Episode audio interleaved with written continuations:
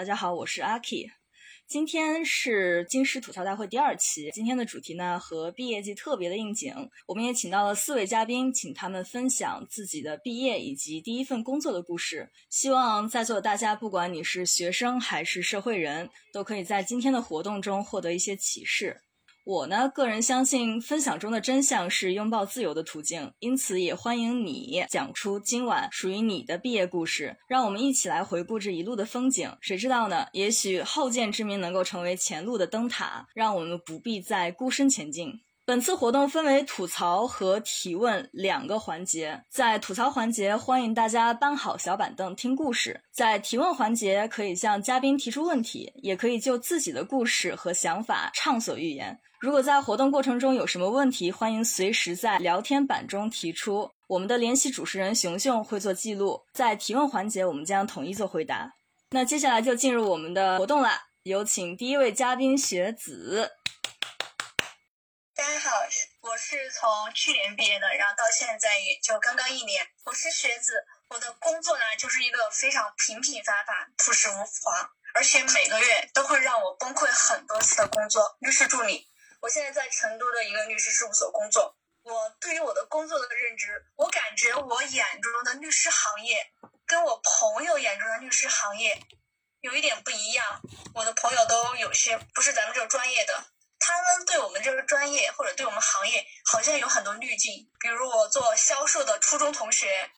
当老师的，甚至是三十多岁在大厂上班的房东，他们都想考一个法律职业资格证。我不知道他们为什么对我们这个行业有这么多的期望。还是说外面的社会已经非常非常的卷了？我今天就借这个会议，也算是半总结、半吐槽我毕业后的第一份工作。对于毕业后的第一份工作，如果那时候我知道律师助理这么辛苦，我说不定真的会动摇，不选择一开始就从律师助理开始工作。在我工作之前，就有其他律师朋友语重心长的建议过我，不要一开始就选择当律师，因为实习期间真的非常辛苦。我当时不听劝，我觉得能有多辛苦啊！我我读书都这么多年了，连高考啊、读书都已经历了，我觉得还是能够承受这个压力。直到我开始了我的这份工作，我才发现我学习的那些理论知识跟我的实务以及跟工作接触起来还是有很大的差别。经历了差不多快半年的适应期，导致我在工作之后的很长一段时间，我都像祥林嫂一样，经常找我的朋友哭诉。当时就口头禅就真的很祥林嫂，我真傻，真的。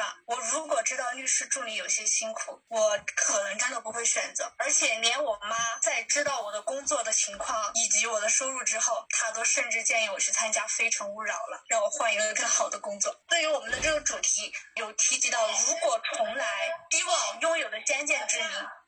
我的经验非常的少，我就总结了三个：第一，一定不要不好意思说不会。我来律所工作，我就是来学习的。刚刚开始工作，确实有很多不懂的地方。这个不懂的地方，可能包括专业知识上的，但是这个我是能够自己私底下我能解决的，通过检索或者了解能处理的就处理。但是有很多是程序上的，比如说格式的具体要求、业务的背景及顾问方需要的内容是什么，如果不了解清楚，对于工作的开展非常影响，而且非常影响我提交给老板的。工作的成果，他会觉得为什么你这个格式跟我需要求的格式不一样？如果不懂的话，就提前问啊。也因此，我也被骂过，说过这个事情。第二点，我希望拥有的先见之明就是交代的工作及时反馈，而且遇到了困难要提前说明。如果是要求当天反馈的，进展到中午实在是遇到难以解决的问题的时候，我是会给我的老板说清楚，让他们给我提供一些帮助。避免影响我团队整体的工作进度。第三个，我希望拥有的先见之明就是选择好自己感兴趣的方向，而且选择好你感兴趣的方向的团队。如果没有选择好，就认真的体验你当前的工作，也是能够学到一些知识的。如果作为前辈，我也不算是前辈，是否有话对这一届的毕业生说？作为我工作了一年，我是想对毕业前去年的我来说，还是坚持自己。比如我，我的性格是比较佛，不能不太愿意去邀功或者抢功的情况下，我还是希望我能够跟随自己的本心。老板交代好的工作，我认真完成，按时按质量完成就好。但是我也要坦然接受，我躺平不邀功不抢功的后果，就是可能会面临一些冷落。朋友在面试的时候就问了一下老板，工作压力大不大？是不是经常加班？老板就说考虑了一下，说工作压力也不大，也不占经。但是我朋友工作之后，他疯狂的加班，感觉压力确实挺大的。但是后面他明白，老板说的他没有问题。因为在老板眼中，老板真的不怎么加班，对老板来说，他的工作压力也不大。所以这种情况就是后面我朋友就自己调节，然后尽量把自己的效率提高。当然达不到老板那种程度，但是老板确实也没有说错。第二个是咱们的薪资待遇，我现在是处于，我不是指一线城市以及咱们的红圈所，通常二三线律师助理的待遇，如果大家有了解的话，都能知道可能不是非常的乐观。通常老板他们的心态可能是能教我们做。事就行了，没收我们学费就感恩戴德了。我们在找工作的时候，通常也会问到有没有五险一金呀，有没有底薪加绩效啊。但是在去年我找工作的时候，我这些都不敢问，因为我看了网上的很多招聘广告以及一些信息。在我所处的城市，薪资待遇真的不太理想，有能够提供五险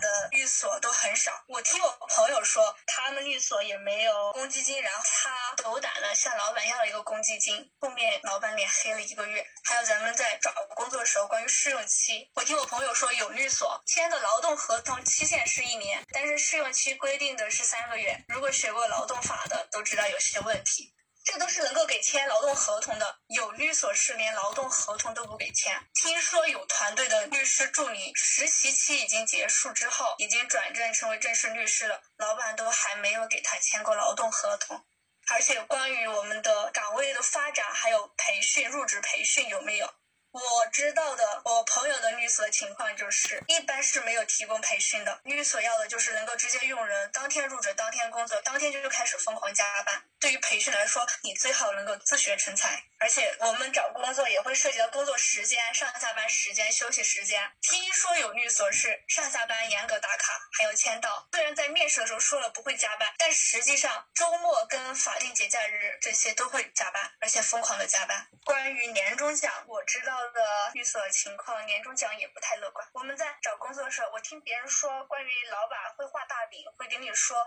只要你好好干，后面肯定是有怎么怎么样的待遇，怎么样的提成或者什么情况。但我跟我的朋友的情况，我们老板连饼都不会给我们画，甚至都不会提及一点点加薪呀、未来的待遇的情况，甚至有些朋友跟老板的沟通都非常的少。最后我就总结一下，如果重来的话，我可能还是会选择一开始就当律师助理，但是后面我可能会选择一个适合自己想发展的职业方向的团队来进行工作。最后呢，我希望的是从一开始就想从当律师助理开始工作，尽量的调整心态，学会自我安慰。我跟我的朋友刚刚工作的前半年，经常就是互相在厕所打电话哭，哭完之后又回去继续加班的情况。我的吐槽就结束了。好的，谢谢雪子。哎，太过谦虚了，中间谦虚了好几次。那雪子的总结呢，就是调整心态是首要做出的准备，因为工作的设想与现实有很多的差别和落差。那必须要做好辛苦的准备，然而让这一切变得可以承受的，就是适合自己的选择，可以牢记本心，提高效率，还有及时的总结经验。那么，律师助理们加油！好，那下面我们进入第二位嘉宾的环节，那就是卡库。先做一个自我介绍吧。我现在的情况是正在香港大学读法律研究生，然后是港大的公法硕士，应该是在六月中旬的时候就算正式的毕业。我目前的，就是我即将入职的那个职位是，就是香港一个中资银行的一个 graduate program，就是毕业生的一个项目。今天我分享不了很多在工作当中会经历的事情，我可能会就讲一下，就是在香港找工作这件事情，就当初我是怎么来准备这个东西的。我最开始呢，就是投这个香港。工作应该是在二一年的十二月份的时候，其实蛮早就已经开始了，中间就是断断续续面试，面试了半年。其实我在香港没有给很多公司去投自己的简历，我其实就只投了两个，然后正好就其中一个就录了，所以海投这方面我可能没什么经验啊。但是我知道我周围有很多同学，他当时去找这种招聘的信息是去的，比如说有个公众号，就是香港校招这样子，它就是里面会有每天都会更新关于应届生找工作的一些信息。那么除了这个公众号呢，那我之前也去应届生的那个网站上面，就是去看一下他有没有新的那种招聘。最开始呢，就是我之所以没有去投律所，就是最开始想做呃在那个香港做合规，就是合规相关的，是因为我就是还是想要就是生活跟工作能够平衡。的确，就是香港这边它的自营行它给的年假还蛮多的，它一年给了有十几天的样子，所以说就是我觉得在香港。的话做合规其实是能够达到这个生活跟工作平衡的，所以最开始就是我没有想到去投律所这方面，然后只是说在香港投一个合规的岗位。当时就是法务部门他来面试我的时候，其实香港这边你拿你的那个就是他给你 offer，他不是看你的就是硬硬条件，就是你的硬条件其实你过那个门槛就已经够了。因为我的话，我其实硬条件不是很好。我的本科学校呢是一个九八五二幺里面的一个理工科学校里面的法学院，所以说它其实没有办法比上很好的政法学校。然后其实最开始的时候呢，我还是投简历的时候还是挺顾虑这件事情的啊。但是我投这两家银行的时候，本来都是觉得无所谓，就是一定要去试一下嘛。然后后来没想到对方就是还是给了我这个机会让我去面试。我想给大家看一下，就是当时我做面试的时候，他们有让我去做一个 pre，他们给了我一个题目。我觉得就是要在香港找工作的话，其实更重要的应该是怎么把握好这个面试的过程。我就是想分享这个，这个是我当时做 pre 的一个 PPT。然后看，其实上面这些火柴人呢，看就是挺有趣的。所以说，其实我当时就是在想，因为做那个 pre 它的题目呢，非常的笼统，就是说。好，这是这种关于银行里面一个非常传统的问题。就后来就在想吧，你想我，我本来我也没什么就没什么银行的经历，那我要怎么去给一个很有经历的一个面试官讲这个东西呢？那我其实我在专业知识上面我是比不过他的。当时我就在想，那既然我在专业知识上面呢，我比不过他，就是经历上面我也比不过他，那我就是在面试的那种形式，就是我做 pre 的形式上面，内容上面呢，我就增加一些自己的特点吧。那我干脆就画画，我也不会画画，那我就画火柴人。所以到后面呢，就变成了一个，我把它整个的那个 pre 就变成了一个故事，就以故事形式呢来呈现了一下我对这个东西呢，它到底有什么样的看法？怎么说呢？就是我也没有没有想到，就是说自己要说的很高深。那我只要大方向是对的。就可以了。其实我觉得就是在面试里面，它有个非常重要的一点，就是对自己的那个知识水平还有经历诚实一点吧。因为确实事实就是你在面对一个很有经历的人啊，你不会你不会说就是专业知识上面呃能够比他更出彩。做完这个 pre 以后，它也是英文的 pre 啊，但肯定说英语的流畅度也是需要的。其实我当时在做这个 pre 的时候，我写了一个稿子，有六分钟的样子吧。在做那个 pre 之前，就是练了很多遍。后来做 pre 的时候也是蛮流畅的。所以说，我觉得就是这个面试的过程呢，我自己觉得还是比较好的。然后也准备的东西很诚恳，面试官也说我这个东西非常有创意吧，就是能能够让他印象深刻。最后一轮面试呢，就是你的主管来面。那你主管来面的话。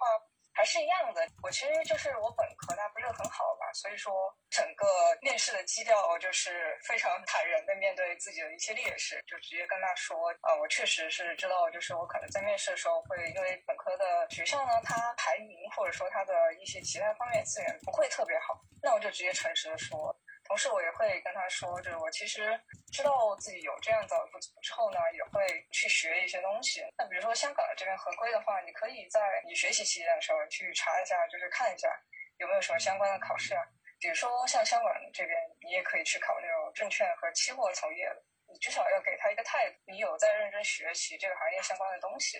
他就会觉得，其实虽然你本科不怎么样，但是你有自己这个独立的想法，可能会对你的印象会更好，更看重你现在的一个品质。就以前我我有跟一个工作很多年的一个人聊过天，因为确实有一段时间我在想，就是我简历上面硬条件我应该怎么去面对他。然后他就说，是你在工作的时候，包括他带的实习生里面，他每次都是先去跟这个人接触过以后呢。他才会去想这个人他的学历怎么样，或者说他的一些硬硬条件怎么样。那比如说这个人呢，他工作的很好，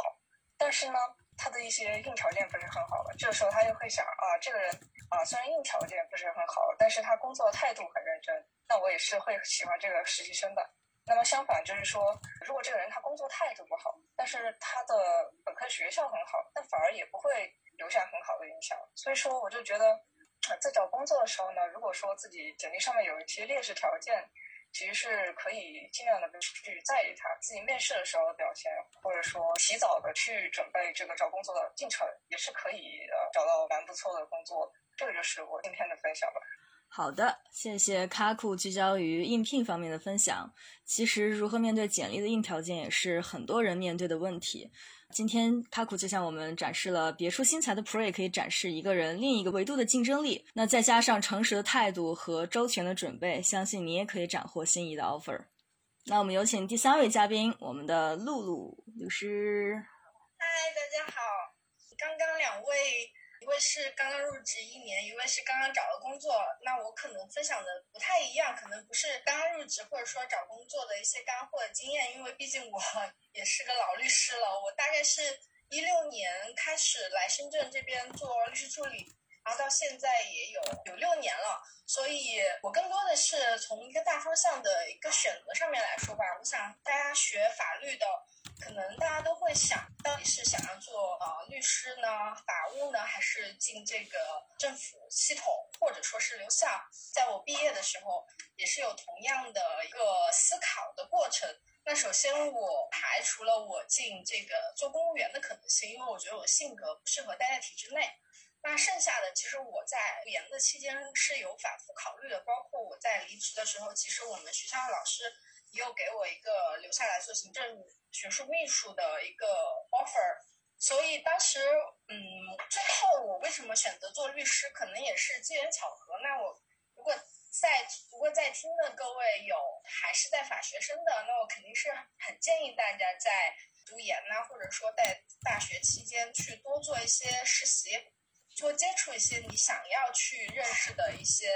岗位。比如说我在研期间的最后一年就来深圳这里做在校实习生了。那在在校实习生的过程中，我其实对什么是律师用了大概半年到七八个月的时间吧，去了解了一下律师行业，最后发现这个确实是我喜欢的，而且我认为我的学术能力并不足以支撑说我留校然后继续读博之类的，因为我认为读研是一回事，读研是一个可能未来职职业的敲门砖。但是读博，你确实是需要一个很高的学术素养，还有你能够静得下心去研究一个事情。所以当时我也是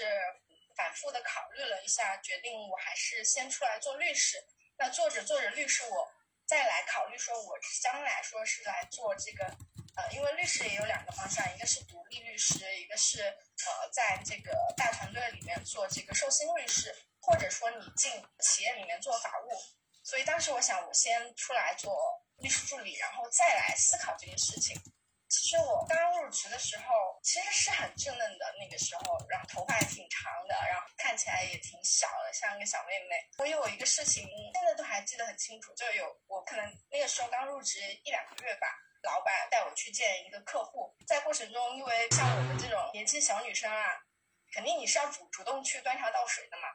在那个端茶倒水的过程中，我能够感觉到客户在上下打量我，因为那天我穿的不算过于正式，只是一个也是西装，但不是那种很正式的西装材质的西装，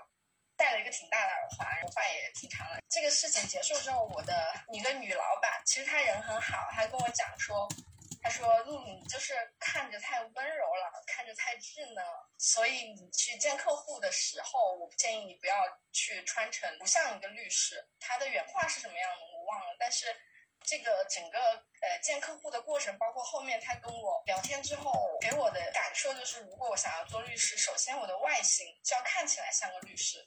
在那个之后，我有研究说一个女律师应该怎么样穿，当然。呃，大家走过很多弯路啊，就是觉得要穿白衬衫啊，怎么怎么样。但是我认为，就是你刚刚入职一定要避免穿白衬衫和下面的黑裤子，那个真的看起来很像一个装成成年人的小学生。就是这个我也走过这个弯路，反正嗯，多去研究了之后，发现这个我们这个穿衣的材质啊、剪裁呀等等啊，还有自己的发型啊，我那时候去剪了一个很短的头发。之后，我其实就能够感觉出来，客户也好，老板也好，他第一眼看你，因为你刚刚入职，你不是一个第一眼就能够展现你的工作能力的一个角色，所以你在外表上面看起来专业一点，你工作上面其实会更顺畅一些。当然，我在饭局上面刚入职的时候，在饭局啊什么上面也遇到过非常奇妙的事情。如果是过来人的话，也知道是什么事情；如果是小朋友的话，未来多多少少我们作为女生就会。变成就是遇到这个饭局上面，你作为一个年轻女生，你变成这个饭局的陪衬啊，他拱着你去做什么事情，然后拱着你喝酒啊之类的这些事情，其实都还蛮常见的。不管你是做哪个行业，这些事情你要有一个心理准备。另外，我分享一下，我做律师助理，因为我们是在一个飞速团队嘛，呃，我相信哈，就很多做律师助理的。呃，大家都都跟我一样的一个经历，就是你的工作不是一个线性的工作，它可能就是这一天早上开始，你这里有四个活在你这儿，然后不同的 deadline，在你在完成这四个活的过程中，又会有新的活进来，你要去重新分配你的优先级，就是你要多线处理的能力要非常强，可能这个就跟你去公司或者说做公务员不太一样的地方，因为我们做律师。毕竟是一个乙方，那甲方不是说要每次都是踩着你工作完成的时间点后才给你任务的。你在工作的过程中，甲方随时都可能来找你，所以这也是造成了我们为什么老是加班的一个现状啊，就是也是让大家理解了解一下，如果你要做律师助理，为什么大家这么痛苦？第一是工作量很大，第二是你要去怎么去安排你的这些事情，其实也是非常费心费力的。你很多事情压在你这里，你想到这个事情没做完，那个事情还没做完，然后给你带来的心理压力其实也是非常大的，所以是非常需要一个抗压能力的一个工作。我大概是入职两年独立的，独立律师大家应该也有概念，就是说自负盈亏嘛。我我在自己的个人介绍也说我是深圳个体户，其实独立律师就像个体户，没有人给你发工资，你社保公积金也是自己缴的。当时我其实还挺犹豫的，因为我不知道我到底有没有这么一个能力去拉到业务。最开始我也想说要不要去。我在做律师助理的过程中不止一次，因为我去，我来到深圳是深圳的一个本地的比较大的所，没有去红圈所，比如说中伦啊、京都那些。但是我不止一次想过要不要跳到中伦、京都里面去做律师助理，因为他们的平台。我我做飞速这个业务，他们的平台带给我的项目经历是会非常好的。就是在你未来，哪怕是你继续跳到一个当地的一个一个所去做授信律师，或者说你去公司去做法务来来说，这些经验能力都是就是都是比较重要的。所以我做律师助理的时候想过很多次啊，但是为什么我没有跳？就是因为我们团队的人太好了。虽然工作还是很累，但是我老板非常跟我平等沟通，然后我的那一期的同期的助理也是大家非常愿意互相帮助，包括我在工作工作过程中也是有有出柜，告诉他们我是有女朋友的等等，我老板也是非常支持我等等。我个人的选择是，我觉得这种让我开心的工作环境，会对我会更开心。我我工作的开心，那我工作才会表现的会更好一点。那到了后来是什么促使我独？其实一开始我没有想过要独立，我还跟我的那个老板他们讲说，我我愿意做寿星，然后我提出了一个我的那个做寿星的一个薪资要求，其实也不是很高，但是。毕竟我们那个团队的合伙人都是比较年轻的，都是八零后。那个时候，他们也很诚实的告诉我说，他们没有这个，目前没有这个能力去负担一个寿星律师。就是其实他们也是跟我平等交流，就是跟我说的很明白了。那那个时候我面临的就是，我是要原地独立，还是说？去到去到公司，还是说换一个团队？当时我也是左思右想，但是因为那个时候我已经开始做所谓的副业吧，就是我业余的时间，我会做一些女性还有性性少数平等公益的事情。其实这个占用我业余时间还是蛮大的，就是因为我之前的老板他其实也是知道我做这个事情，非常支持我做这个事情。所以我才会一直保留这个时间去做这个事情。但如果我去公司或者换一个团队，我就没有办法再继续做我喜欢做的事情了。第二点就是，我觉得独立试试看嘛，就是如果不行的话再去公司。所以当时我就咬咬牙就独立了。那一直独立到现在也有三四年了。我觉得独立律师其实也有它的好处，第一肯定也是自由嘛，可以自己去掌握你想要做什么案子，有一定的选择权。不好的就是你因为上下班没有人管你，是非常需要你的自律能力的，你的时间管理能力。就有段时间，比如说前一阵子疫情，我的业务不是特别饱和，我感觉我整个人感觉就是非常不好。如果你做独立律师，你真的是需要对自己的工作啊、学习啊各种时间要去做一个自己的分配的，不然的话，你这个，我有个同事。就是刚刚独立不久，就过来找我喝酒嘛，他就问我，因为他又觉得自己一独立了以后，就整天就是在自己家里面打游戏。就是他随便打打游戏，但是就是赚的钱也跟以前差不多，因为接个案子，你全部案子都是自己收的嘛，案子的钱都是自己收的。他就会跟我说，说觉得自己现在好摆烂啊，到底应该怎么办？其实这种感受，我觉得做独立律师，你要去面对这种，但当你没有业务的时候，你那种内心的焦虑和惧怕，还有一方面又想去摆烂，又想去偷懒的这种心态的过程吧。我最后再说一下，就说独立之前已经有一些案源，还是独立之后才开始发掘案源的。在做律师助理的过过程中，我接触到很多，因为我做飞速业务的嘛，接触到很多公司的客户的高管，他们对我印象很好。我不少独立之后的一开始的案源是这些高管跳槽到其他公司以后，他还是会找我。不少的案源是来自于这个，我们合伙人其实人挺好的，他会给我一些案源，这个一步一步的来做的积累。所以，嗯，我觉得大家不用特别害怕独立，因为我是觉得，虽然说现在市场上那么多律师哈，就是真正业务能力好的律师真的不多。只要你业务能力够强，你一定是饿不死的。这是我职业这么多年的一个感受，因为我真的遇到过很多对手律师，我觉得他们就那样吧。但他们还是活挺好。我们就是其实最重要的，刚刚毕业最重要的就是积累这个业务经验，还有你的这些法学的功底，这些是最重要的。然后再一步一步来判断自己适不适合做独立律师。好的，那我这里就先到这里了。好的，我刚看到还有大家的提问，那就在提问的环节，我们再让露露律师集中回答。那谢谢露露律师的分享，真的是验证了实践出真知。其实很多事情，包括自己的选择，都可以在路上找寻。内在和外在虽然同样重要，但是外在的要素确实可以为律师这个职业的形象加分。在职业的道路上，总需要不断思索自己的下一步出路。也许有时需要的不仅是前期的积累以及反复思忖的准备，还需要咬咬牙、纵身一跃的勇气。最后，希望大家都能遇到自己待得开心的工作环境。那最后一位嘉宾小花。Hello，大家晚上好，谢谢京师，我又来了。刚才露露律师的分享特别好，本来写了一篇稿子，然后我们发现我们俩想要说的话特别重合，因为我们俩的职业经历也非常非常像。那我就脱离稿子，随便聊聊吧。我是一个本科就毕业了，就开始做律师的一个律师了。然后我是从二零一四年开始做律师助理干起的，可能目前看时间是最久的了。但是我刚刚毕业的时候是非常非常迷茫的，我并不知道自己是要做一个律师。我记得大三的时候，我们班的同学都比较有目标的去计划一些未来的事儿，比如说有的要读研，有的要出国留学，然后有的想考公，有的想去做律师。但是我不知道自己做什么，所以同学干什么我就干什么。那一年我同时又又报考了研究生，又去报考司法考试，又报考了公务员，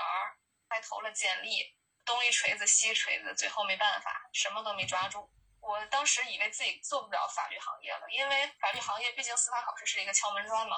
在大四的时候，我就去面试了一家杂志社，然后做编辑的工作。幸运的是，一次面试就成功了，这家杂志社给了我一个 offer。但是毕业前夕，我母亲问我说：“将来想要做什么？”我说：“那我既然拿到了 offer，我就去做编辑好了。”但是我母亲说：“那你当时为什么要特别想要去考法学专业？”这个问题一下把我给难倒了。他说：“如果你现在去从事一个杂志社的编辑，跟法律毫不相关的，那你大学这四年岂不是在浪费时间？然后去读去读法律？”我就开始重新反思我自己要做什么。那时候才找到一个目标，然后觉得自己还是想要去做一名律师。我就开始认真的准备司法考试。通过司法考试，我就去了北漂。在北京做了一名律师助理，所以二零一四年我的律师起点是在北京。在北京做了一段时间之后呢，我就发现北京的生活也并不是我想要的生活，主要是怎么说，薪水很低，生活压力很大。薪水很低的原因，或者是消费高。其实消费高并不是指说吃饭呀怎么样的。我觉得那个时候各个城市的消费水平在吃饭上还是差不多的，我都是能接受。唯一对我来说特别高的就是住宿的费用，租房子嘛。我印象特别深，我的二零一四年在北京，我的薪水在去掉五险一金之后只有两千八百块。那个时候我们单位旁边是四环。四环的房价，两室一厅或者是一个小的公寓，大概租金要五千到六千，那我肯定是租不起的。我就跟我朋友合租了一个小茶间儿，啊，茶间也蛮贵，两千块钱一个月。为了省钱，我俩一人一个人一千块钱。那个房间小到不能放下一张双人床，我们俩找房东要了一个上下铺，一个人住上铺，一个人住下铺，真的挺艰苦的。丝毫不夸张的说，我觉得那个时候住的环境都没有大学里好。我当时就在想。如果是这样的下去，哪怕两年之内我的薪水能涨到就算两万块钱一个月的话，我未来十年二十年也没有办法在北京安家。嗯，正好那个时候北京本科生没有办法办理执业，我就借着这个理由回到了我的家乡长春。长春虽然是一个比较不发达的城市，但是它我觉得特别温暖，最起码生活呀消费不是很高，生活的很很悠闲吧。这就是选择二三线城市还是大城市的一个区别。如果是说毕业的时候就做律师，律师这个行业，我有什么建议？我是觉得，如果说毕业了之后就想做律师的话，首先得抗压能力强，然后再就是能坐得住板凳。因为刚开始做律师起步的时候，肯定也是要从律师助理做起，没有一个人说是我毕了业之后就立刻能做独立职业的律师，什么事儿都能自己说的算。那这个时候，老板安排什么活儿，你要做什么？其实它跟公司的性质是一样的，老板永远是老板。他只会想要达到自己的目的，不会去考虑你的想法是什么。如果是非常 nice 的话，会遇到一个好老板；但是如果说很不幸运，可能遇到一个比较苛责的老板的话，过得会比较苦。但是既然是从事这个行业，我觉得抗压能力是一定要强的。但是我二零一四年非常幸运的就是，我当时遇到了非常好的老板。我觉得在毕业选择律所的时候，是首先是想要去去大城市还是二三线的城市，这个是很关键的。因为毕竟，如果大城市的话，虽然竞争压力大，但是律所的选择性也非常多，它的业务也非常广。我觉得对一个新手律师的业务成长来说，大城市是非常好的选择。但是它面临的缺点就是，肯定是消费高、收入低，刚开始压力非常非常大。二三线是比较安逸，但是压力不一定会小，但是生活成本还有住宿成本什么的，肯定要比一线城市要好很多。一个是城市的问题，另外一个就是律所的选择问题，是要去特别出圈的非常知名的所，还是小所？因为律所有分到很多种，比如说我当时去北京的时候，我面试了四家，其实有三家是给我的 offer。第一家律所是专门做刑事的一个精品所，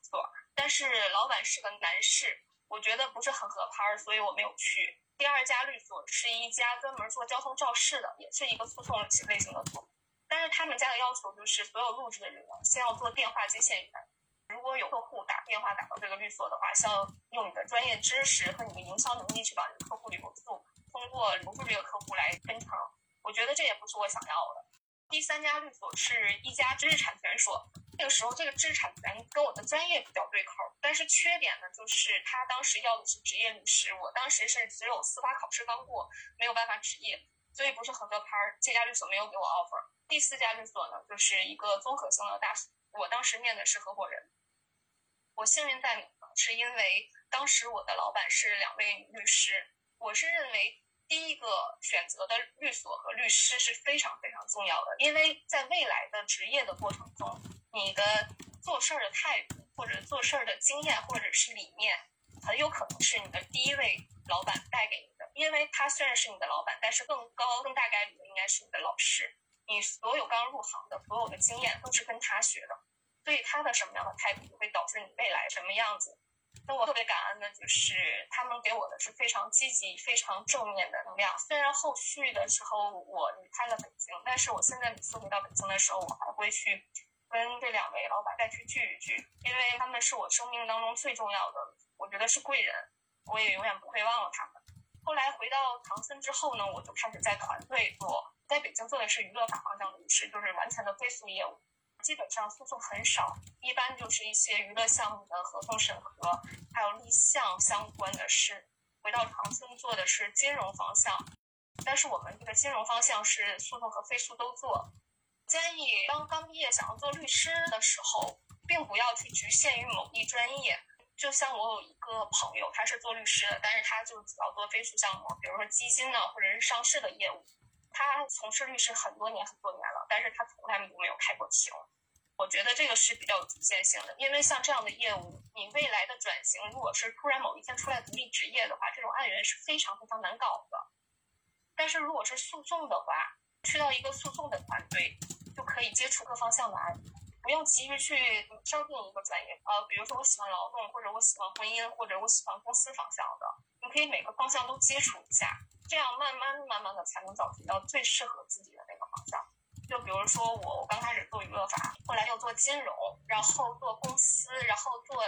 粮食行业，做保险行业，我做过很多个行业，但是最后最后发现我最擅长的其实是做婚姻家事。我现在自己独立职业之后了，我就慢慢的也都转到婚姻家事了。对了，关于毕业做法务的问题，可能有很多的同学也是想毕业去做法务。我是觉得法务的话一定要好好选择，因为现在有很多的公司的法务，其实它比较类似于一个对接的岗位，很有可能是外聘的一些律师事务所来做常年法律顾问。这时候呢，这个法务做的比较少，专业的事儿比较少，这样的成长空间非常有限。如果只是求一个稳定的话，法务刚开始的薪水可能会比律师助理要可观，但是它的局限性是未来几十年的薪水你可能都看得见。哪怕一些大公司，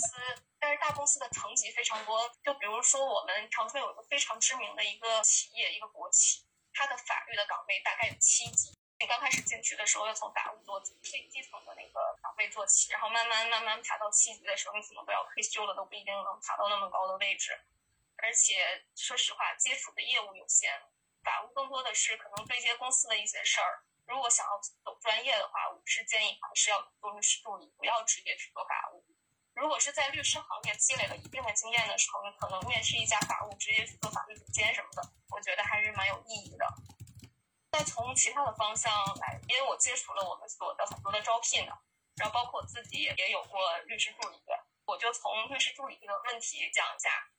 我做老板是比较严格的那种老板，我的第一任老板带给我的印象就是非常非常严谨的。比如说法律文书写在符号的时候，平角和半角，它都是一眼能看得出来的。就是在合同的审核过程中是不允许有任何的瑕疵的存在。我觉得做法律工作者的话，这方面的严谨也是很必要的。比如说前一阵在网上闹的特别沸沸扬扬的某个律所出的法律意见书。封面有个错字啊，我觉得这个引起了非常大的轩然大波。我现在的态度也是对我，包括对我的实习律师或者是是要求比较严格的。但是我在所有的面试的过程当中，我希望他是有个积极的态度和认真的态度。其实专业的方向，刚毕业的学生，专业方向大家都不会期待太高，因为毕竟实践和理论它是完全两个极端的概念。就很多在学校学的法律规定什么的，在实践当中你都会发现。并不是很适合当下的案情，因为所有的案情也是要从各个角度和维度去衡量的，所以我觉得认真的态度是非常的有必要。而且在面试的过程当中，一定要给给面试官一个非常积极的印象。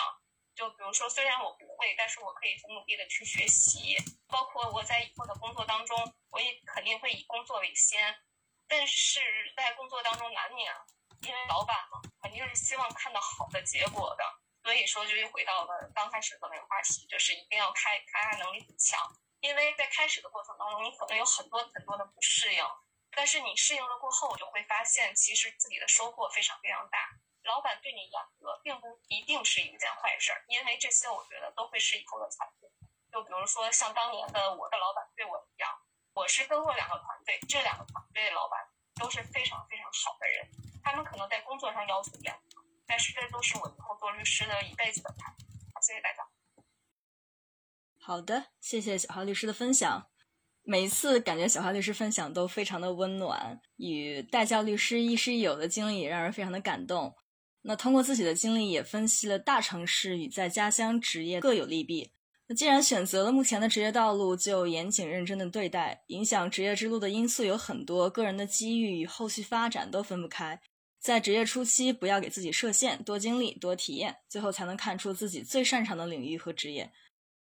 目前为止，我们的嘉宾吐槽环节就结束啦。下面进入提问环节。这个环节呢，大家可以就嘉宾刚刚提出的分享来提出自己的问题，也可以自己做出分享。总之，欢迎大家畅所欲言。目前为止呢，我们先从刚刚提出的问题来看吧。现在呢，是对露露律师有一个问题，有四个问题。那我们一句一句来。一个是，请问钟律师是独立之前已经有一些案源吗？还是独立之后才开始挖掘案源呢？这个钟律师在刚刚分享的时候已经做出了解答。然后，如果觉得还是意犹未尽的话，可以请陆律师结合第二个问题一起来做出回答。那就是第二个问题就是，请问钟律师在深圳做独立律师的难度大吗？陆陆律师，如果可以的话，难度不大。就是在深圳，因为一线城市的案源是肯定是比二三线城市更多，而且呃收费会更高的。就是说你怎么样都饿不死，然你要做好，在那又是另外一回事了。因为在一线城市的律师真的是很卷，因为尤其是我觉得最近疫情吧，我了解到就是我因为我现在目前来说还是做飞速会更多一些。我了解到，反正大家都很卷，尤其是报价，就有永远有人比你报价更低。就是你可能要找到的是你的核心竞争力究竟是报价低，还是你的你提供什么服务，你的专业能力是怎么样子？你可能要在你的这些过程中去慢慢去摸索，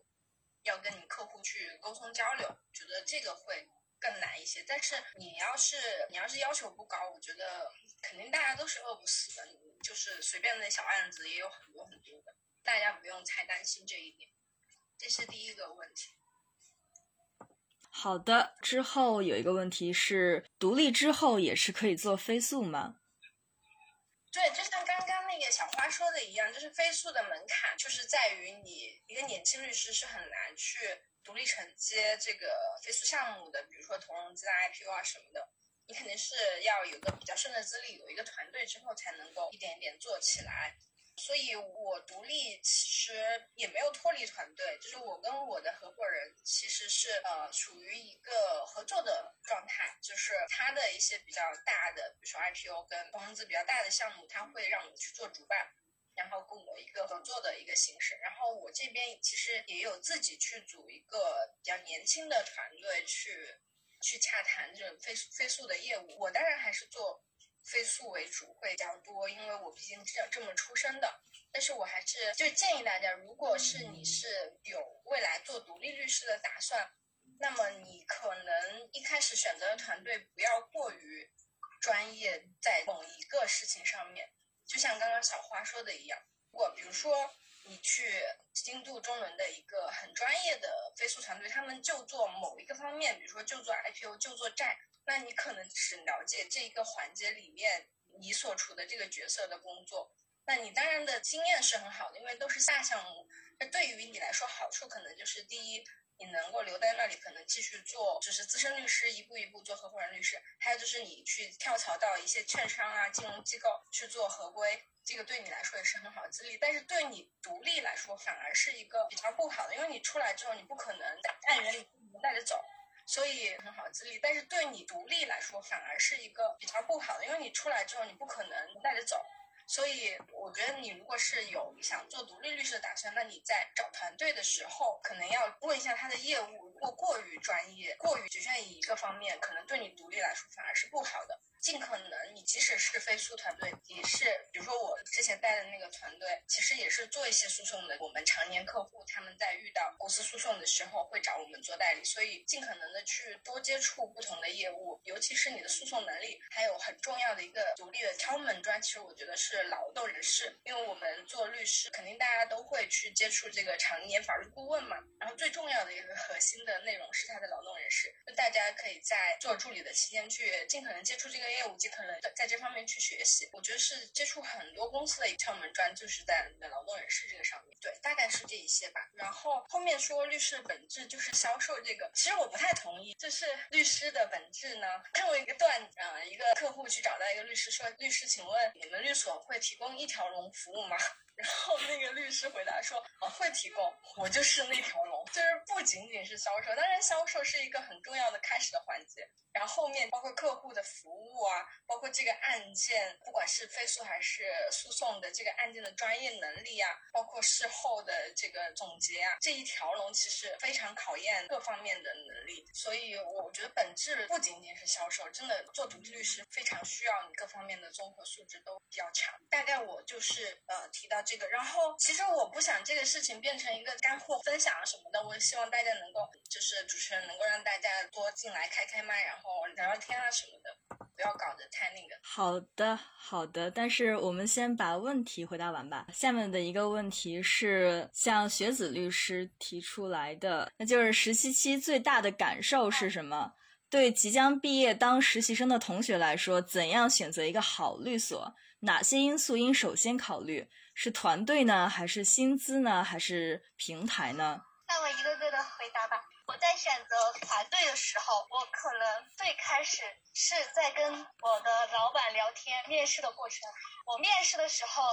我是一种比较平等的心态去跟他聊天，我会问的非常细，然后我主要是看老板好不好相处，跟我的性格相不相匹配，因为老板的风格决定了后面整个团队的风格。当然，薪资能养活自己，这个也非常的重要。平台的话，如何选择的律所？当时我是校招直接进去律所，没有选择的律所。当时有几个律所，我之所以选择我现在的这个律所的原因是薪资待遇是一方面。虽然都比较，但是比起其他律所给的二千五来说，或者三千五来说，这个还 OK 一点。另外一点就是平台，它的所比较大，比较综合性的大所，然后可以接触其他的团队的情况，它会提供跟其他团队的律师的交流的机会。我们所现在每个星期有一下午都是有工作多年的律师在律所里举办培训会，然后这个期间都是可以跟律师进行沟通交流的。我觉得这个对于个人的成长是非常重要的，这是我选择我这个所的。原因，对于实习期间，我觉得最大的心理的一个感受就是，一个好的老板真的非常重要，他对我们要求严格，对于我们未来职业很重要。然后律师的工作的态度还有严谨程度。影响也会非常大。我觉得我比起我刚开始工作到现在，已经严谨很多了。之前就是一个活活泼泼、蹦蹦跳跳的，现在说话都尽量的谨言慎行、三思而后行。然后希望大家就是，如果要选择从律师助理开始，一定要调整好心态，就是抱着学习，除了老板教的东西，如果可以允许的话。看你们团队的工作的档案，卷宗多了解，然后有一些他们参与的会，就是多去听一些，每次都会有新的感受。这就是我想分享的了。好的，好的，谢谢学子律师。那我们进入下一个问题，就是没有指定某一个嘉宾对象，就是面向所有的嘉宾提出的这个问题。问题内容是想请问一下各位前辈，现在有一个还不错的公司法务的 offer 和一个一般律所的 offer，该如何选择呢？今年律所的 H C 很少，想的公司平台还不错，是否可以先去公司等大环境好些，再去好点的律所做律师呢？不知道后期从公司跳去律所是否好跳？这是首先第一个问题。哪位嘉宾律师想回答一下这个问题呢？我简单说一下，我很诚实的告诉你，在公司待了一段时间之后，很难再跳去做律师了，因为首先公司的薪资比较高，然后你去做律师助理，比如说你进公司是位数两万左右的。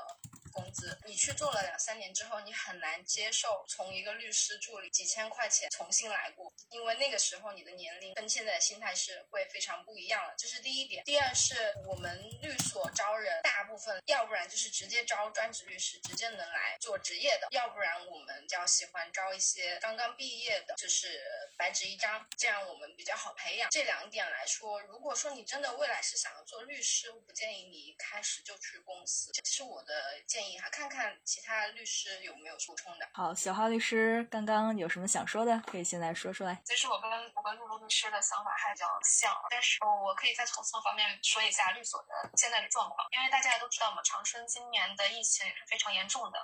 嗯，我们面临着六十天没有开工，嗯，如果是非诉律师还好些，然后业务什么的比较稳定，但是如果说诉讼律师的话，很多当事人都不会再委托了，因为这六十天是没有办法到法院去立案，就相当于这个案子一点进展都没有，很少有当事人会认可自己把钱先扔到律所两个月没有任何一点进展，呃，整个长春现在律所的环境就是薪水都在噔噔噔噔往下降，然后包括我们有一些跳槽的同事呀什么的，都说今年的环境特别特别的好。嗯，首先我是觉得呃要考虑一下这两个的薪水问题，然后首先是法务的 offer 可以让你有一个稳定的收入，然后律所的 offer 你看看薪水是多少，而且这个一般的律所的专业方向对你以后有没有帮助？我觉得其实对以后有没有帮助，这个才是最关键的点。像露露律师刚才也说了，如果是从公司的法务再跳槽出来当律师，助比较难的，因为就是从一个舒适圈跳到一个不稳定的地方是需要很大的接受度的。但是如果呃，如果性格跳脱或者是性格比较容易接受挑战的话，我觉得这个其实是可以接受的。可能我我比较现实一点，我第一个是想考虑到生存，第二个就是未来的空间，嗯，可以参考一下。嗯，对对对，但是我也可以补充一下，就是刚刚我说的比较绝对哈，但是如果你现在去去的是一个比较大的大厂去做法务，其实我们也有很多同事是，比如说他去大厂做了很多年法务之后，自带资源。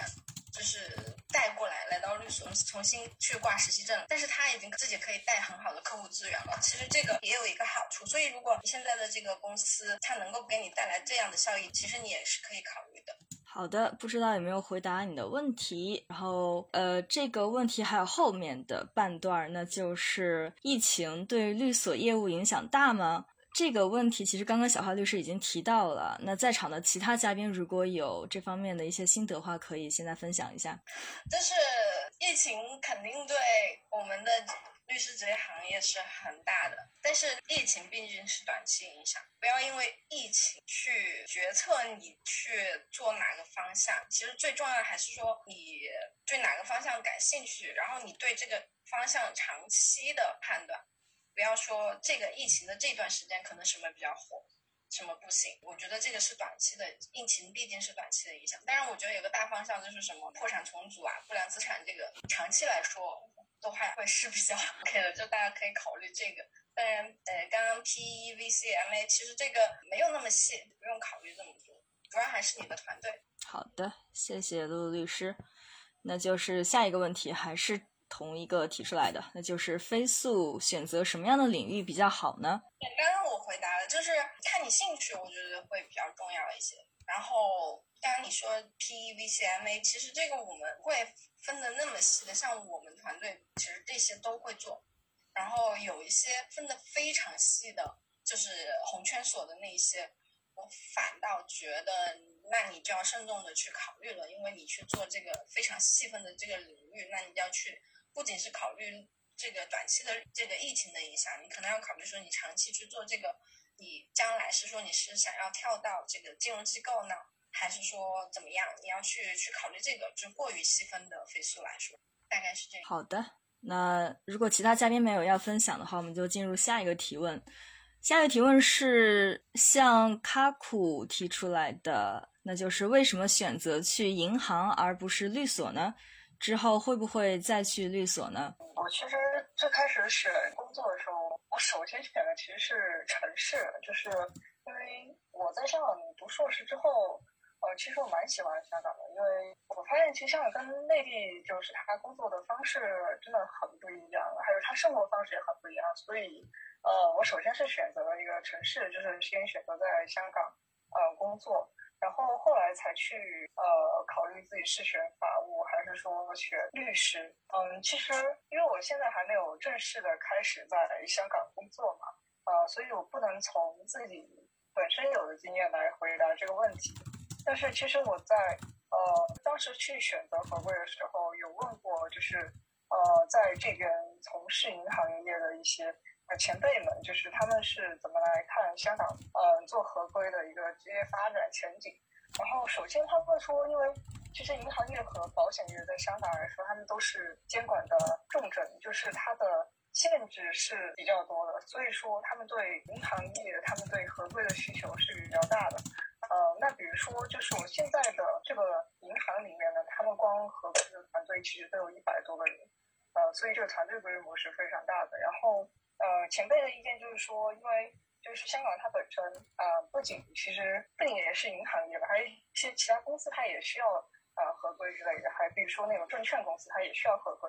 所以他们觉得呃合规在香港是。呃，越做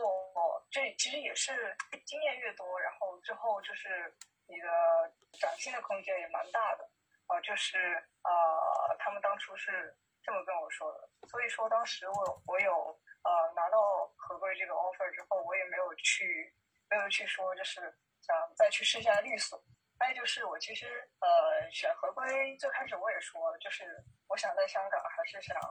呃让生活跟那个工作时间稍微平衡一点。这可能就是我的个人特色吧，还有就是我一个个人的选择。呃，因为我知道做律师的话，嗯，确实我有同学他去了红圈所的一个香港分所，然后走的也是一个他们律所的 program 吧，然后做 IPO，呃，工资确实比我高。然后他们自己也说，其实这个工资高呢，你也没有时间去花它，因为 IPO 真的太辛苦。呃，所以说可能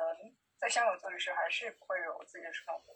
呃，所以最后我还是选择就是去做合规，这就是我当时做这个选择的一个过程。好的，谢谢卡库的解答。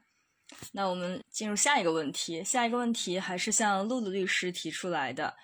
请问钟律师提到实习经验很重要，如果以后有意想尝试到红圈做飞诉，但是没有飞诉实习经验，因为只有法务、诉讼、公检法的实习。在毕业求职的时候会是一个很大的劣势吗？然后这位提问者的背景呢是华政的硕士加 LSE 加 LLM，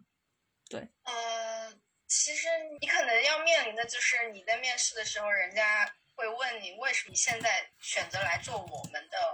这个飞速的业务。之前的实习经历是这样的，就是你你可能要找一个很好的理由。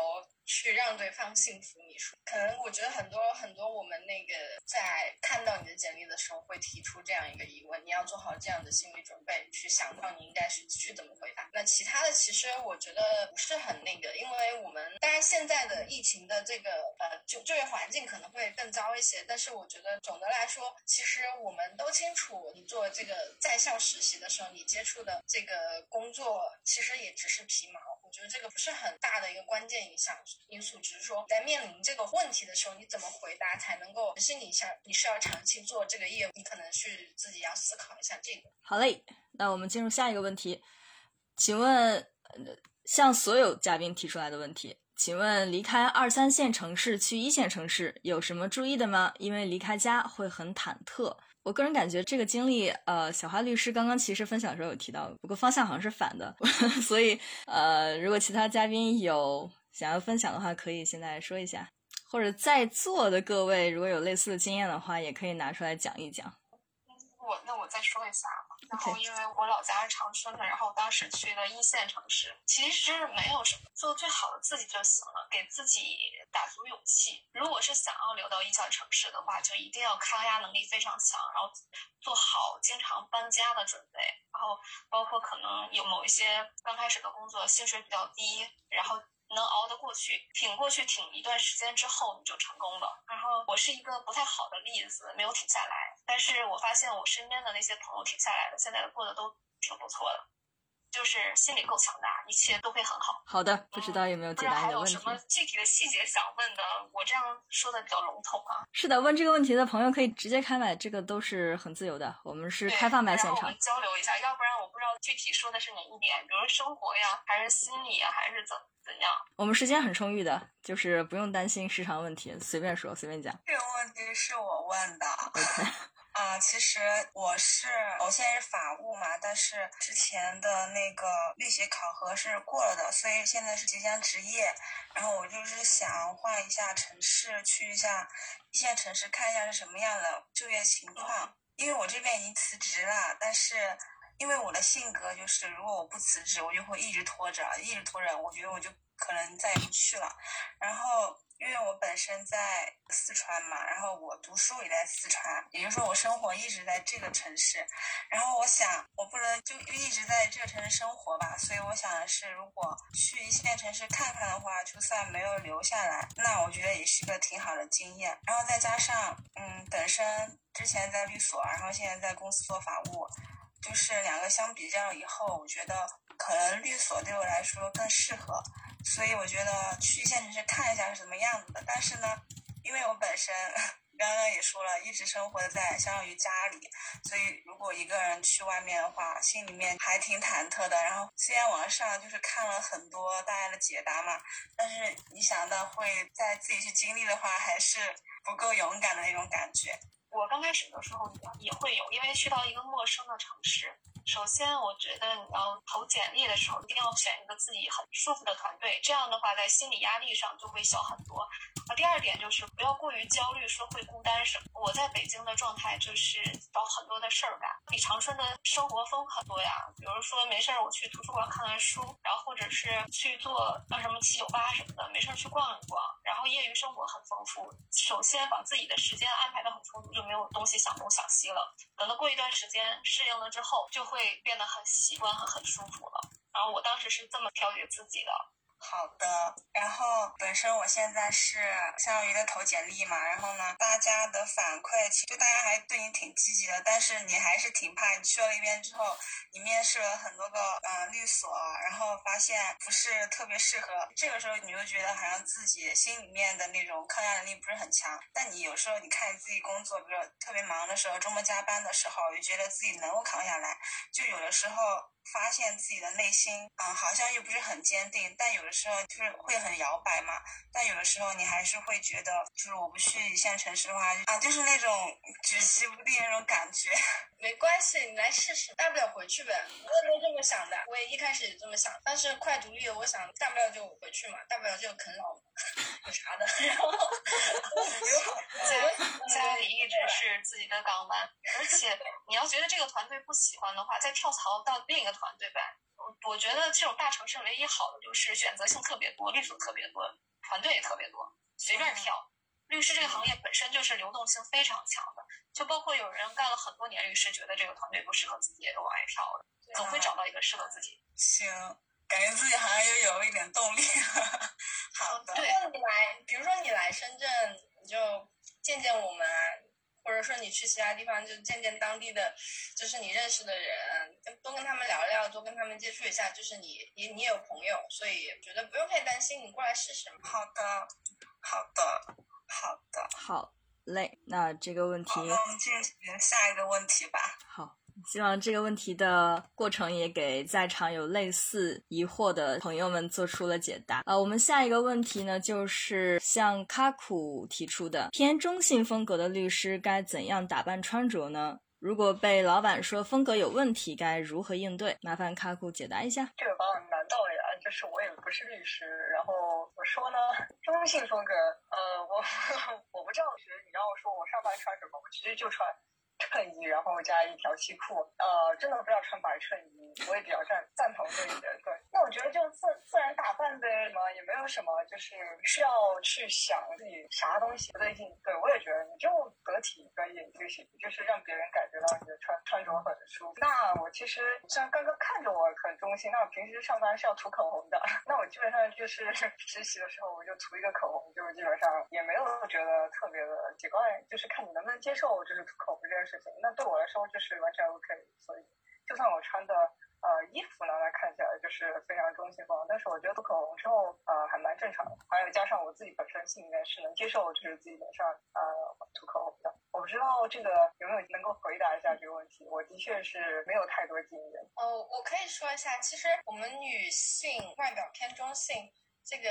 挺好的，对于你的律师职业，对于你的律师形象来说，反而我觉得有的时候是个好事，不用担心太多。就是虽然这个也是一个性别刻板印象啊，但是我觉得很少会有老板会指出来说你今天太 man 了，能不能去变得娘一点？因为在这个传统的架构里面来说，太娘了他才会说你是能不能变得干练一点。就是如果有老板说你能不能。打扮的娘一点，那你就可能要考虑一下，他提出来这个 要求的言外之意是是为了让你工作显得更专业，还是说他有其他的考虑？我觉得。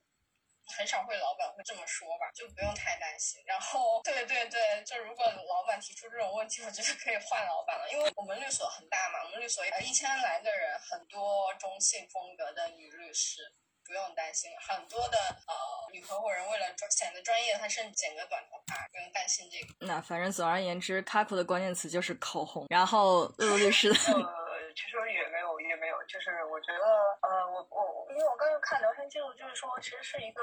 女老板跟你说，女孩子要有女孩子的样子。那我的建议也是换老板，因为这个这有什么？就是我打扮中性一点，那怎么样？但是我说话靠谱，我是这么觉得。对啊，对工作这能有啥影响？那我要是乱说，然后后让别人觉得不靠谱，那这个也跟外貌没有关系啊。我我是在就是我其实很少在自己实习或者去上班的时候想过自己的外貌会对自己。工作有什么影响？那我我其实关注更多就是我说话到底靠不靠谱，是不是真的为别人着想的？这个工作态度在不在？我觉得其实换老板也蛮好的啊。好的，呃，我其实觉得这个问题就是一个是穿出自信，然后穿出自己的风格就很 OK，然后另外一个呢，就是其实他也可以借此来看出老板的一个底线，还有他的一个个人特点。因为律师他是一个很看人的一个行业，不管说你自己面对客户，还是说你面对老板，其实都是一个双向选择的一个过程。那从某些程度上来说，选律所感觉像选对象一样。那在这种过程之中，有一些警戒线就可以。作为自己的底线，如果触碰到了之后，其实完全可以另做选择，因为自己其实我觉得在座每个人都有选择的权利，不管说暂时来说局势有多么不好，或者说现在这份工作有多么的诱人，但是也不值得说去做一些触及底线的事情，这是我的一个个人理解。那我们的问题环节在这里基本上就快结束了。如果事后有问题的话，也欢迎大家在群里边提问。那这次活动呢，就是刚刚我们在群里面发现，好像被我主持成了一个毕业应届生工作分享经验讲讲座，然后和吐槽会相距甚远。那呃，我们还有一些时间，我们还有大概二十六分钟的时间，那就是我来首当其冲一下，就是。重新把我们营造成一个严肃活泼的一个局面，那就是既然提到刚开始的经验分享，那我呢个人经验还是很浅薄的，但是我的傻事儿没做很少，所以我就起个头，大家可以分享一些就是自己在实习或者工作阶段做的丑事、糗事。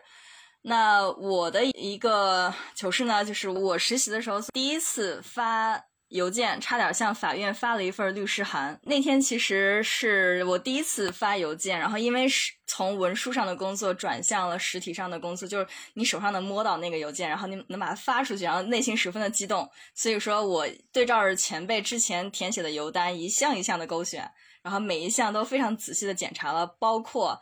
就是在备注上，然后前辈写了一个律师函，那我也整整齐齐写上了一个律师函。但是那前辈向呃，发的那份邮件呢是向客户发的，那是名副其实的律师函。但是我发的这一份呢，其实就是一个证据的清单，是向法院发的。所以说，等于是我差点向法院发了一份正式的、具备告示作用的律师函，然后最后一秒被老板截下了。然后老板就语重心长对我说：“不是每一份由律师发出去的东西都叫律师函。”大家有有其他糗事要分享吗？那个就是咱们能稍微回到上面一个环节吧？因为问题环节是吗？觉得他是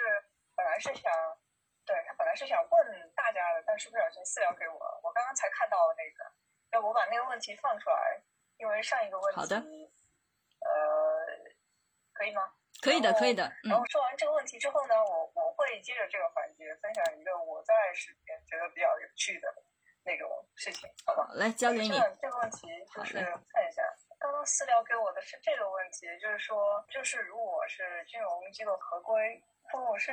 呃需要去飞速历练一下呢，还是说是直接入行？呃，这个问题，因为我还没有开始工作嘛，我就在想有没有就是有经验的律师们可以先帮他回答一下这个问题。嗯，如果你就是想做金融机构合规，其实你直接入行挺好，因为我们刚刚讲的法务是说的是一般的那种。企业的这个法务跟金融机构做合规还是很不一样的。所以就像那个你像开库一样，你如果就是要做合规，那你直接去金融机构做合规，我觉得也挺好的。对，不知道这个能不能回答到你的问题，或者说其他人看有没有补充。OK，那么这个问题如果没有啥的话，那我就继续分享我的这边，就是在我整个学学法的实习当中，其实最有意思意思的一个实习经验是去检察院实习，就是去检察院实习，当时进入那个公诉一组里面，就是接到案子呢，就是一些比较小的民事案件吧，就主要是那种盗窃啊。但是因为当时就是我在检察院里面，就是看到很多那种犯罪嫌疑人，他们就是对自己的一些行为的一些狡辩，还是蛮有意思的。那比如说，就是当时有一个案子是那个犯罪嫌疑人他去了一个三十一楼的顶楼，然后从三十一楼顺着那个水管往二十九楼爬，然后当时那个检察官就问他，就是因为检察他是有那种盗窃意图的，然后想就是想说他是入室盗窃，但是当时那个犯罪嫌疑人他就打死都不承认，他就说他当时不是，他当时是想跳楼，然后跳楼跳到一半就害怕了，于是就选择从那个顺着水管从二十九楼回去，然后停止了自己的跳楼行为，然后而且他的这个理由就是属于是在后面几次询问当中全部都是。以自己因为呃身世太悲惨，或者说就是自己的呃什么家庭太不幸，然后为托词，然后来合理化自己的这个顺着水管跳楼的这个行为。嗯，当时在检察院里面还有一些比较有趣的案子，就是各种犯罪嫌疑人他跟你狡辩。那比如说还有的就是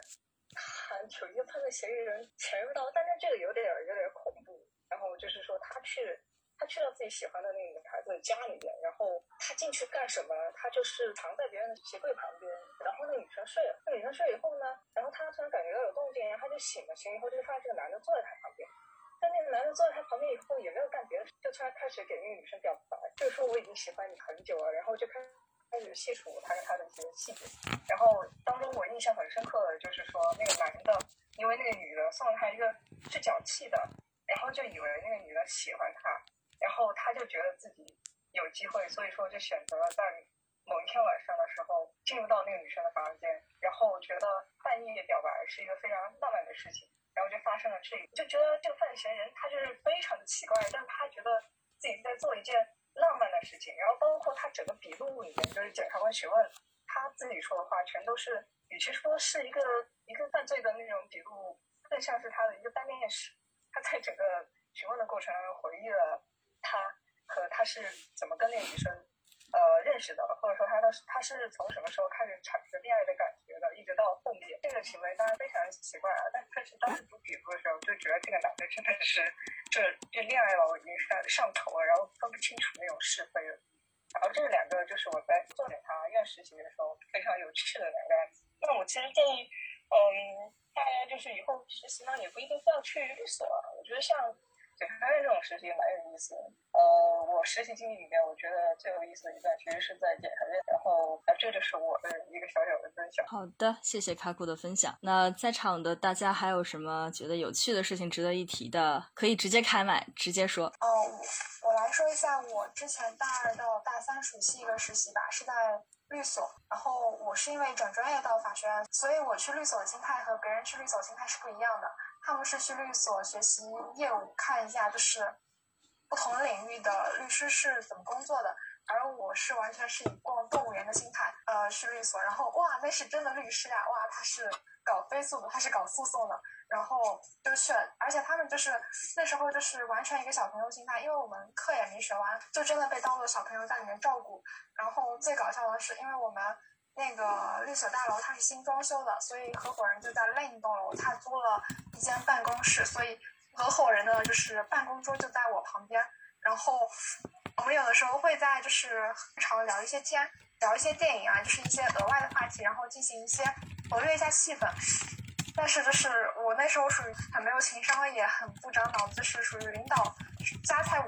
我那个我转桌，然后领导开门。领导上车，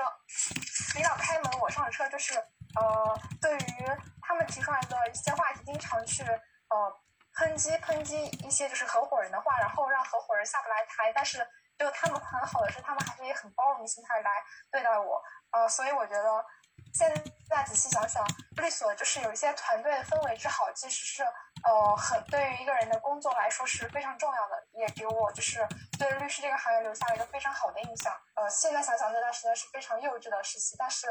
就是给我一个大学就业生涯中一个很好的开端。好的，谢谢 L L 的分享。下面什么可以分享的吗？可以直接开麦说。我刚刚想起了一件我在实习之前的一个经历。那个时候我朋友要租房子，他第一次离开学校自己去租房子，然后我就在想，哎呀，那租房子涉及到我的专业领域，那我肯定不能让自己人吃亏。于是我在之前就做了很多的功课。然后到了现场和房东谈的时候，那个时候我对于律师这个职业所有的想象都是。律师一定气场要足，声音声音要大，然后道理要要硬。所以说我当时拖住那个房东，把他给的那份格式合同的那个附加条款上写的密密麻麻，而且他原本说只打算待半个小时，之后因为他后面有事情，但我硬把他拖住了三个小时。然后从此以后。从此以后，那个房子租下来了。但是那个房东每一次进他的那个房门修东西的时候，都会探头先问一句：“哎，你那个特别厉害的律师朋友在不在？” 然后他很不幸的是，呃，基本上每次我朋友家里面有东西坏，我都在，然后 我就会在楼上大喊一声：“我在的。”呃，但是和和那个房东也是算是半个朋友了，也算是认识了。然后感觉江湖上大家其实呃互相。互相照应一下，然后互相放过彼此也挺好的，没有必要这样子 非常凶狠的相待。那你那个房东是人好？对，他是人好。不然的话，可能扭头就走了，换一个事儿没那么多。是的，我我事后想一想，很有可能不知不觉就坑了自己的朋友。我们还有差不多快十分钟的时间，然后。大家有什么想说的，就可以继续说。比如说，夸一下露露律师有多么漂亮，然后小花律师有多么的专业。没有人想夸一夸主持人是今天的多么敬业吗？那我来夸一下吧，因为我们主持人是同是一个学校的，是的，而且他是我隔壁宿舍的。是的。其实如果其实应该来说，我们是呃睡在一起有一年半。为什么呢？因为。我的我是他隔壁宿舍，我是三号床，他是二号床，所以我们其实中间隔了一堵墙，但是我们其实是床挨床的，共享了一堵墙啊。对啊，就是很遗憾疫情没有回学校。对，然后他本人更好看。对。哦，天哪。对，然后我我想分享一下我的吧，因为我其实是研二，我下学期研三，我是去我刚刚说的那个，确实是我最近发生的一个事情，因为我是上学期一月十号，我今天一月十号去实习了，在一个呃知识诊所吧。然后呢，就是那个合伙人，他应该是主任。然后他刚开始是在学校认识的，所以我跟他关系很好。但是后面呢，其实我穿的算是很得体的了，呃，衬衣，然后黑裤子，但是也没有说穿白衬衣吧，就是那种呃深色的。反正其实我觉得是挺得体的。但是我的头发吧，其实也不是特别长，但是呢，也没有说很短。嗯，我我个人觉得我其实是对穿着是上心的。然后呢，他就第一次的时候，他就说啊，潘秀文啊，你这个呃，就是开玩笑的语气说你雌雄同体，他其实是感觉还是客气的。当时他那个语境下，我也不认为他对我有什么敌意。我当时还说客气啊，我天。对，我说我说人都不客气。我人好嘛，我就不会把别人往坏的方面想。然后我就说啊，我既有男性的沉稳理智，我有女性的细心。然后呢，就这么过去了。但是呢，过了一段时间，可能有一个多月，他又开始那天可能他心情不好，然后那天可能穿的是一个比较宽松的衬衣，然后呢，他就说就是没有笑，也挺也不是生气，反正就说女孩子要还是要女孩子的样子。然后我当时就是觉得很尴尬，但是我也尬笑了两声，然后我就 我真的不知道怎么回应了。后来就是，其实他应应该来说，我们之前是有渊源的，他一直也对我挺好的。然后呢，可是后来就是从那一次之后，他每次见到我都是没有笑，以及就是挺阴沉的。很很奇怪，然后我其实也挺敏感的，然后后来呢就疫情了，疫情了之后，反正那个老板又当又立，他就是呃让人事跟我说，就实习生先等疫情结束之后正常了之后再去上班，意思就是让我先暂停实习，呃别的实习生也是这样的，然后呢他又会在那个员工的大会上说啊我这个人呃对你们很好的，我没有开除任何一个人，没有说不给你们发工资，没有减薪。啊，但是我觉得也无所谓，对，事实上对实习生其实有点不太公平。然后呢，就是呃前几天的事情吧，就前几天刚复工，我周一复工，然后他可能就是周二的时候就碰到我，我当时也是穿了一个衬衣，而且嗯，我觉得还可以，然后反正他就打量了我一下，然后嗯，我觉得其实有点不怀好意，嗯，然后呢，我后来在整理卷宗的时候，然后那个人事就跟我说，我觉得人事是有点觉得主任不太合适的，他就很温柔的跟我说，明天换个衬衣吧。然后我应该就是知道了，他应该是跟人事说了，所以呢。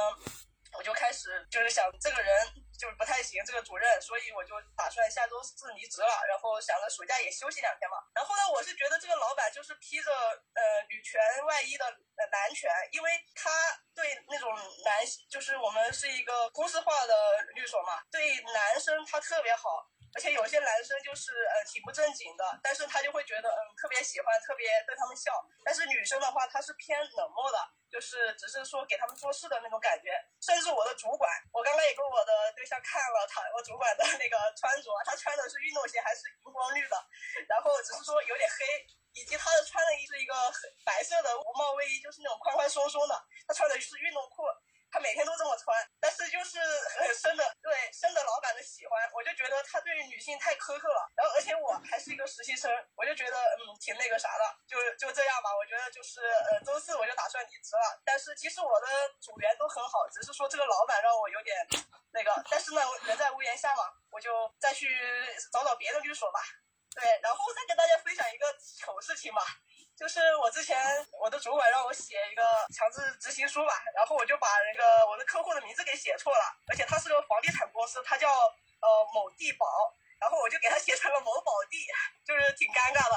不过主管也觉得挺有意思的，他也没有说凶我什么的，就是其他人都挺好的，就是这个主任嘛。对这件事情上让我觉得有点奇怪。对我的分享结束了，谢谢大家。好的，谢谢这位同学的分享。然后我们算是在上海共同关了有三个月之久，也算是患难之交了。那也希望你在接下来找工作的过程之中一切顺利。然后今天我们的环节差不多要结束了。总而言之，今天的分享就有干货满满，然后也有一些温情的时刻。然后最后也是希望大家，虽然在这个疫情的时代面临很多挑战，但是只要对自己诚实，对发现自己内心所真正想要的、真正喜欢的，那总会找到属于自己的出路的。也祝大家在自己的赛道上活得精彩开心。那这样的话，就今天的活动差不多到这儿就结束了。那就在我们悠扬的音乐声中，大家有序退场，拜拜。